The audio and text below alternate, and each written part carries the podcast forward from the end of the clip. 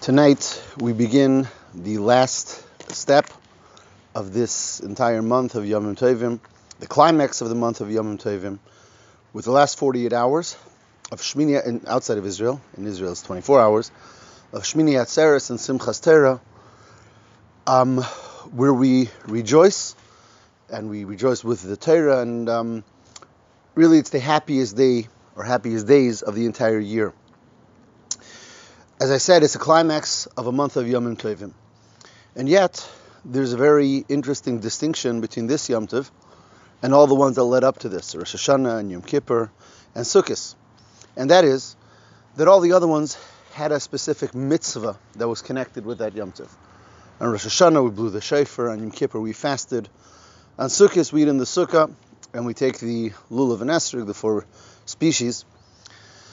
When it comes to Shmini Aseres and Simchas Torah, there's no mitzvah. There's nothing unique, nothing individual that we do. We just celebrate. We celebrate and we dance. And of course, celebrating has been part of the previous Yom Tovim as well, but the celebrating was somewhat connected with a certain mitzvah. And this Yom Tov is just celebrating. A Jew celebrates with the Torah at the end of this Yom Tov. And one of the ways of understanding this is that in our connection to Hashem, there's the connection of the do's and the don'ts and there's the uh, idea of perfecting the do's and the don'ts and to act the way we're supposed to. But then there is the time when we're not doing something specific, we're not not doing something specific. We're celebrating. We're celebrating our relationship, celebrating the beauty of what Hashem has given us, the Torah, the mitzvahs, to be a yid, to be a member of Klal Yisrael. And as is uh, famously explained, sometimes we think of Torah as intellect because we learn Torah. And nevertheless, when it comes to Simchas Torah, everyone celebrates equally. The intellectuals and non-intellectuals. We don't celebrate Simchas Torah by learning extra Torah. To the contrary, we close the Sefer Torah and we dance. So we're not celebrating our uh, intellectual capacities and how much we know and how much we understand.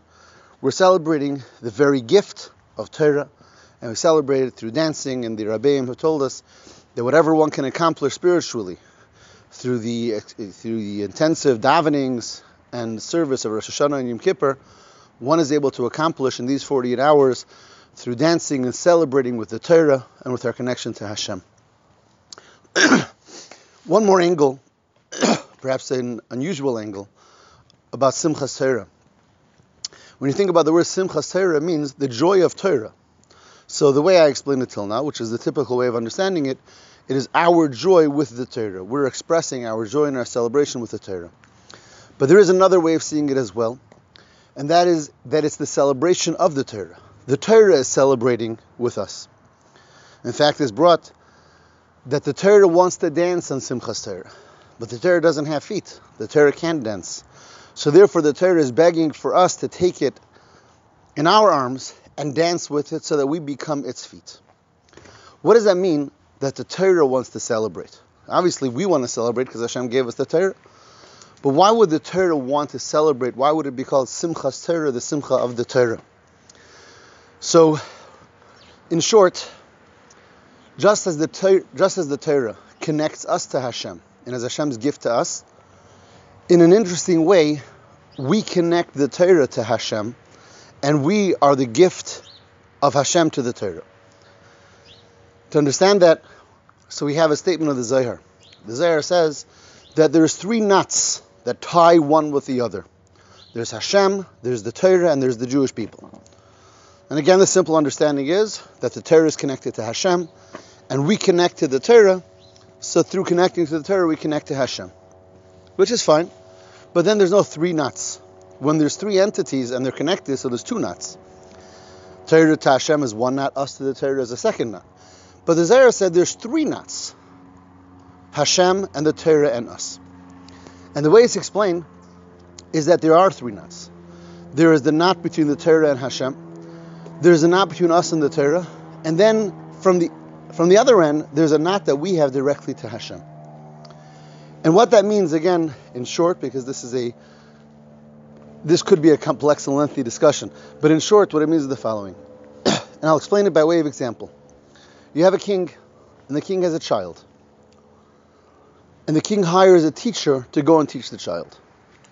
So, of course, the way that the child is going to connect to the king and do what the child has to do is by listening to his teacher.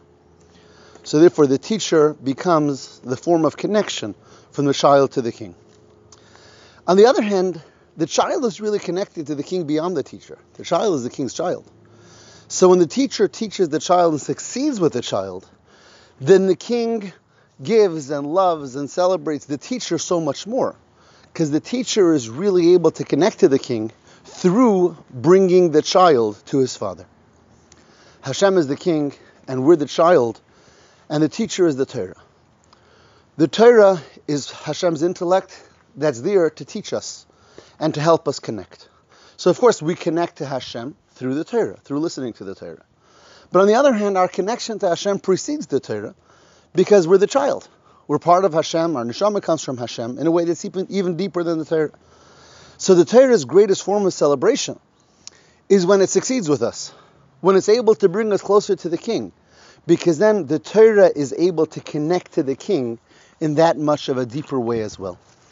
So on Simchas Torah, after we finished the whole month of Yom Tovim with all the messages and everyone had their moment and their mitzvah throughout this Yom Tov, the Torah wants to dance because its connection to Hashem is so much greater now that it taught us, now that it led us through this month of Yom Tovim.